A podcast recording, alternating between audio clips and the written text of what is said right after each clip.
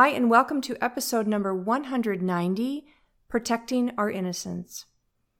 So, these last few weeks have been kind of difficult.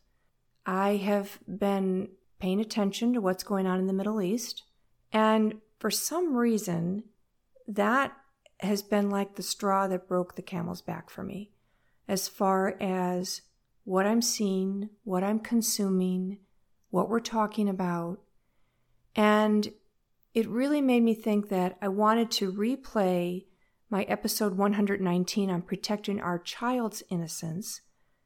But I want to add to that. I want to just say before I replay that episode that I think we forget as adults that we should protect our innocence. And when I say protect our innocence, I'm not saying leave the world. I am saying be very careful of how much you consume of the world. So it is important to know what's going on. Is it important to see very graphic pictures? I don't think so. It is important to know what's going on politically. Do we need to read everything about all the craziness of the world? Do we have to consume all of that with our senses, with our eyes, with our ears? Do we have to consume it? And when we consume it, whether it's through the news or through social media, when we consume it, it becomes a part of us. And what does that do to us? I told the story um, many times about many years ago, probably about 30 years ago, maybe a little over 30 years ago, Michael and I were watching an R rated movie. The kids had gone to bed. We were watching an R rated movie. And my eight year old son came down and said he happened to notice the box. You know, back in the day, the VCR had a little sleeve, it was like a little box. And he said, um, This is rated R. And we just kind of looked at him and he said, How come you get to see it and we don't get to watch it. Now, we could easily say, well, it's adult material, blah, blah, blah, blah, blah. And sometimes our ratings are for maybe excessive violence or something that really just isn't themes that aren't appropriate for kids. Um, and that's one thing. But when we become sort of desensitized to all of it because we're, quote, adults now, what does that do to our soul? What does that do to how we feel inside?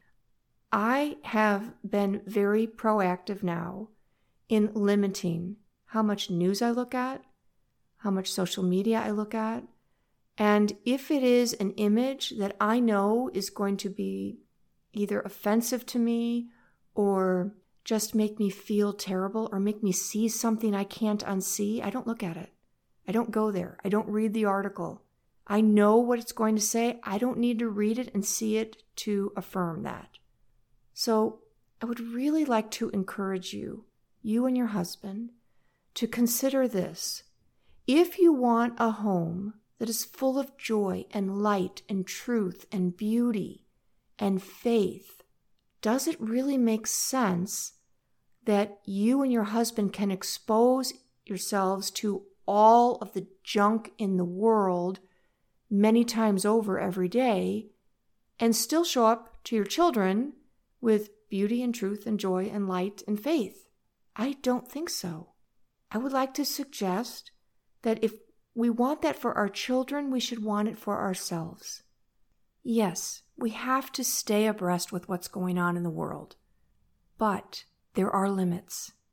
And we can't let our curiosity take us over the edge. We just can't do it. Because when we do it, we are filled with all of that inside us and we bring that into our homes. And we're not happy and cheerful and silly. We're heavy with the sin of the world that we may not have participated in, but that we take on to an excessive degree. So, again, I'd like to encourage you, you and your husband, talk to each other about how can you protect your eyes? How can you protect what you hear, what your conversations are, so that you can really be the parents that your children can depend on to keep their childhood innocent. I hope you enjoy this episode. If you've listened to it before, I encourage you to listen to it again. I listened to it again, even though I wrote it and recorded it. And I'm like, oh, wow, that's interesting. I forgot about that. So I hope you enjoy it. Um, if you do, please don't forget to like or review my podcast. I really appreciate it. It tells Apple and Spotify that people are interested in this, that they like it, and that then gives them the reason to offer it to someone who is searching for a podcast like mine. Okay, everyone, praying for you all. I hope you have a good week, and I'll talk to you next week. Take care. Hi there, I'm Janet Quinlan, and this is Finding Joy in Motherhood, the podcast for women who are looking for practical tools and words of encouragement to create an orderly, joyful, faith and virtue driven home. I'll share tips to create mindset shifts that change the way you discipline your children, love your husband, and enjoy your day. This podcast is about coaching women to be the best woman God is calling her to be. I'm so glad you're here. Hi, and welcome to episode 119 Protecting Innocence. Well, what is innocence? Innocence is defined as freedom from guilt or sin through being unacquainted with evil, lack of knowledge, and having simplicity and purity. Children come into the world full of the good, the beautiful, and the true. Everything in their world just is. They don't have ulterior motives until we teach them how. They aren't unkind until they see it modeled. They trust until they learn not to trust. They are unashamed of their bodies as they run away naked after taking a bath, laughing hysterically that you have to catch them. They live in wonder until someone makes fun of them or mocks them. They notice the smallest bug and experience the joy of stinky goats. Creation to them is awe inspiring. They love to snuggle and just be with us until we give them a device to babysit them. They want to hear Llama Llama Red Pajama over and over and over again because they just take delight in a crying baby llama. They don't lie until we shame them about their behavior and teach them to fear us. You can see an innocent child by just looking into their eyes. You can also see a child whose innocence has been taken away and now deals with the burden of adult realities. We have a tremendous responsibility to protect the innocence of our children. Once it's gone, they cannot get it back. There are no do overs. And so when we think about protecting our children and protecting their innocence, the first thing I would like to suggest is that you pray to their guardian angels to protect their innocence. And that should be a daily habit to keep them away from the things that will tear down the wall between innocent and knowing. Also, exposing them to the beauty and your love for your faith and the sacraments helps them remain innocent. Filling your home with family time, game time, and lots of laughter nurtures innocence. And on a more practical level, here are some things to consider. You want to protect their eyes and their ears. So, with their eyes, be very careful as you're driving down the road and there are billboards that display things that children should not see, and even actually adults should not be seen.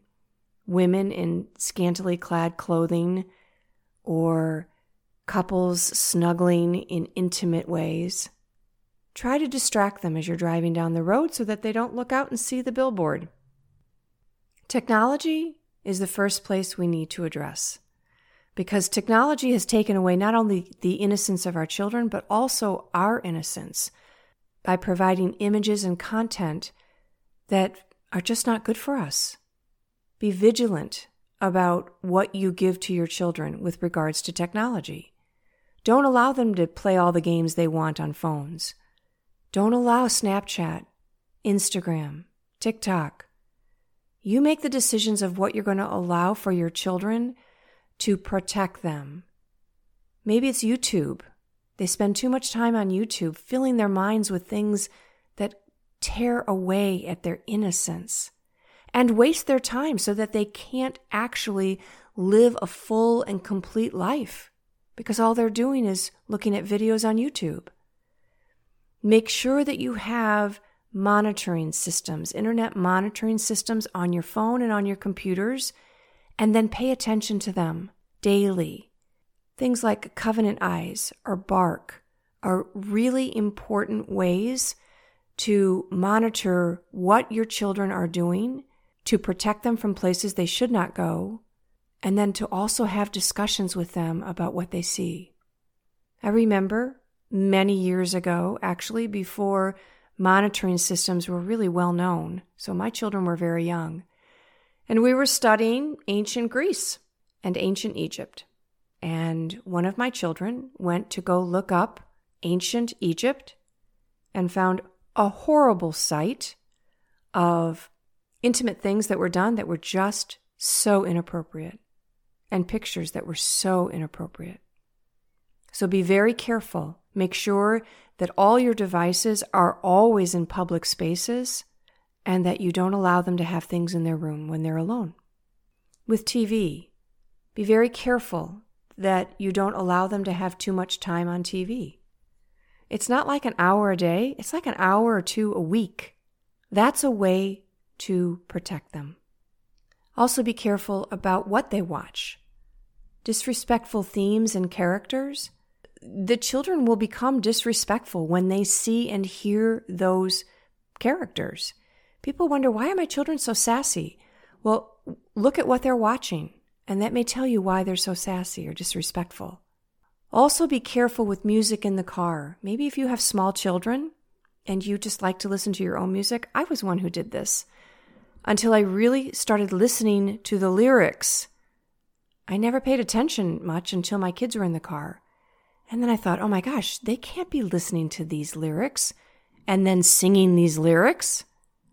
So instead of always having something on in the car, talk to each other. Your children are held captive while you drive. It's the perfect time to talk or not talk. Let them be silent. Let them look out the window and create stories behind the scenes they see. Give them space and silence for their imaginations to flourish. But again, if you're driving down the road and you see all those billboards that you don't want your three year old boy to see, distract him with conversation. Help your children protect their innocence through their playtime. Avoid graphic toys. I'm talking about superheroes, or maybe toys that are based off cartoons that are disrespectful.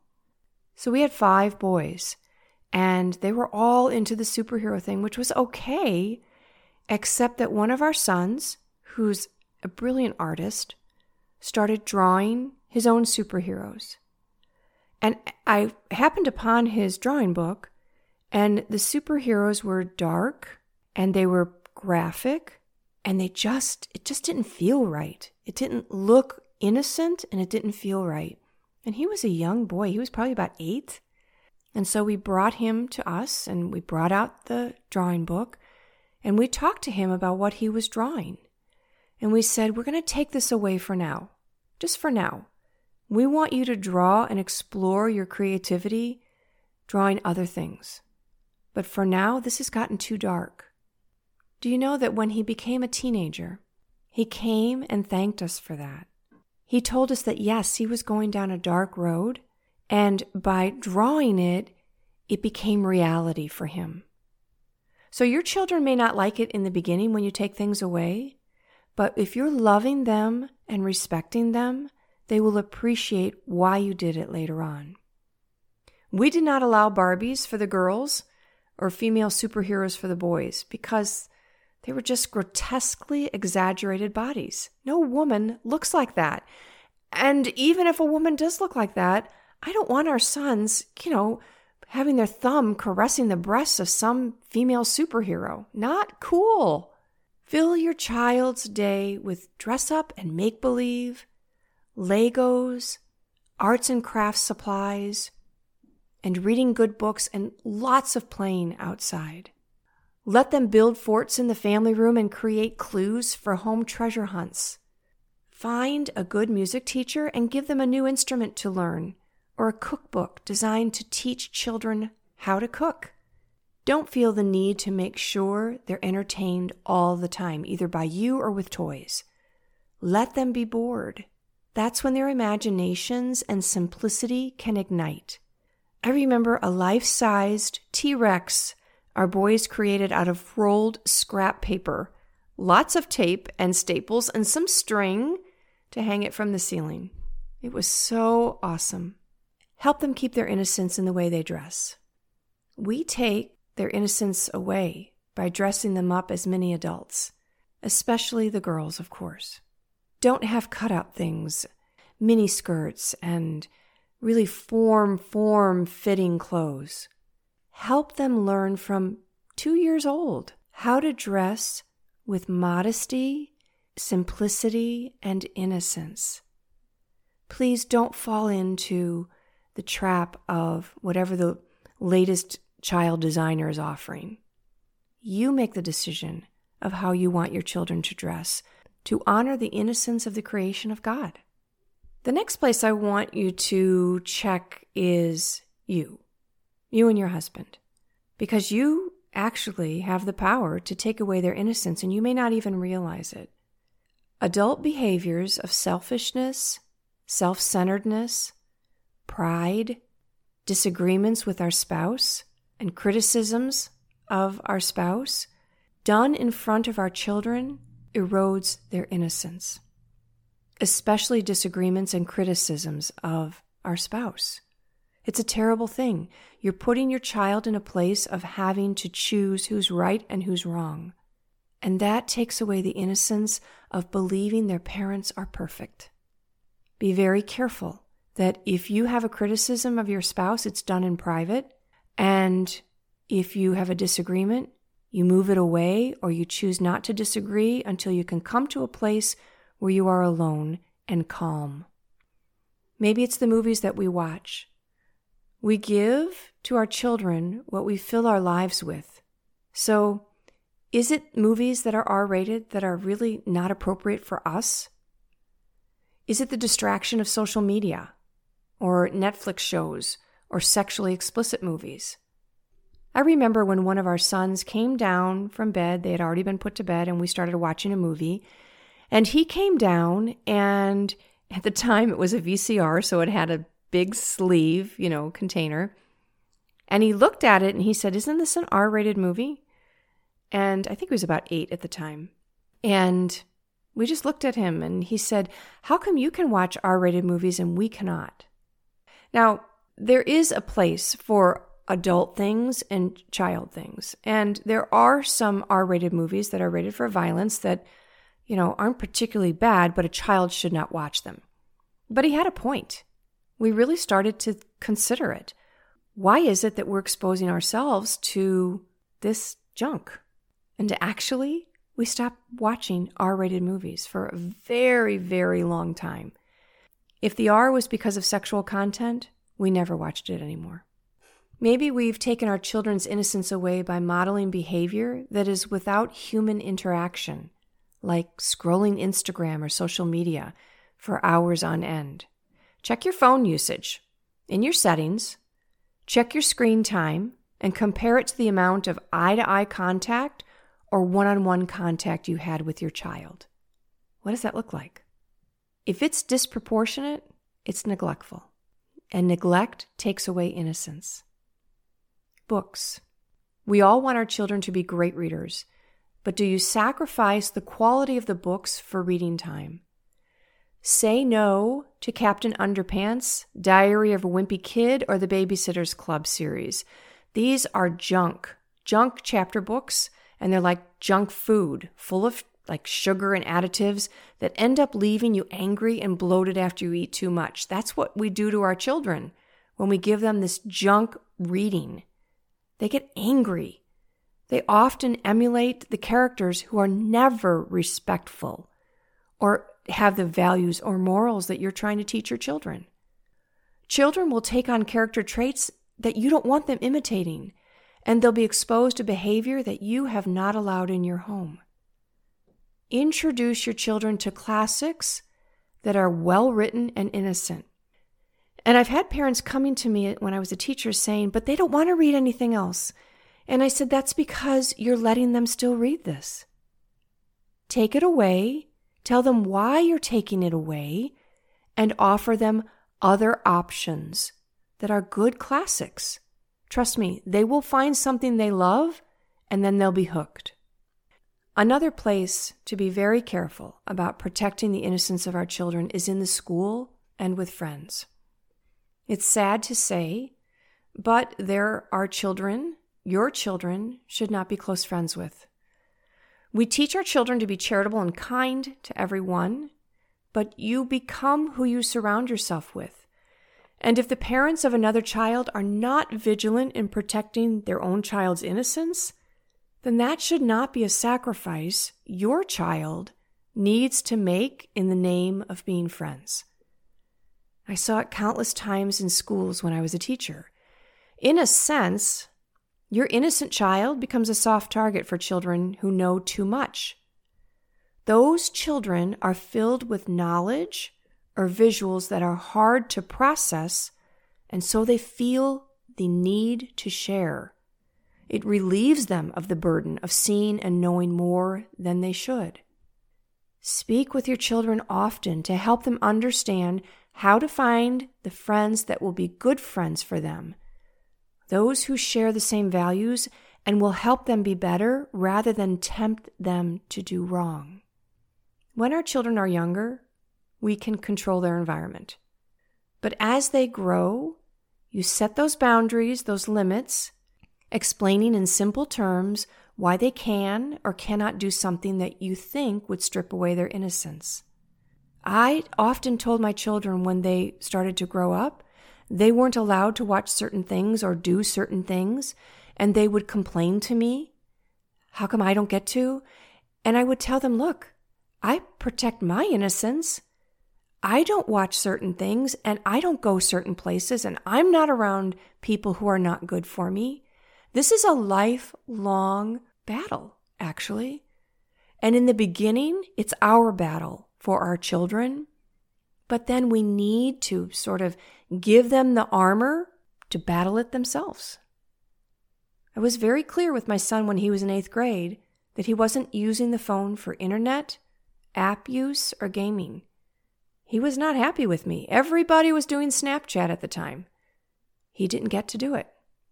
He had the phone to call me if he needed me, and he had a small group of friends he could text with, friends that I knew. You gradually give your children more freedom with responsibility while carefully monitoring their behavior. Many years ago, I had a conversation with a friend of mine whose daughter was on Facebook. Now, my daughter was on, they were both in about eighth grade, and I was carefully monitoring what my daughter was doing. Facebook kind of had just come out, if you can believe it, way back then. And so we really didn't understand at the time what was going to happen with Facebook. But anyway, my daughter came to me and said that this friend of hers, whose mother I'm friends with, was on Facebook and she was posting bad pictures and she was friends with people that did not look good for her. And so I brought this to my friend's attention. And she said, No, she's not on Facebook. I said, Yes, she is. I said, Do you monitor what she's doing on the computer? She said, No, I don't have time in the day to monitor every action of all my children. You have to find time. You have to make time in the day to monitor what's going on have good reports coming from your monitoring systems so that you can clearly see when children have crossed the line and also so that they understand if they cross the line, you're going to hear about it. And that dissuades them from crossing the line. Even with children in high school, especially the boys with the pornography, be vigilant. Don't be afraid to tell them to find new friends. Discuss with your children what they think of their friends. It can be tricky, but really important. Make sure you know their friends and make sure you're being very careful in helping your children protect their innocence. The ultimate piece of advice I can give you in protecting your child's innocence for as long as possible is by protecting your own. Fill your life with the good, the beautiful, and the true, and you will model values your children will embrace. From the time they are toddlers, nurture a strong connection with them. Be their mentor and their trusted friend, not their peer, but the friend that nurtures all that is simple and pure in the world. Take care. Do you have a life coach who helps you be the woman you want to be, the woman God has called you to be? Who helps you sort through your marriage or parenting difficulties and helps you create the mindset you need to embrace your vocation with joy and gratitude? If you are looking for a coach, I would be so honored to help you. Email me at janet at findingjoyinmotherhood.com.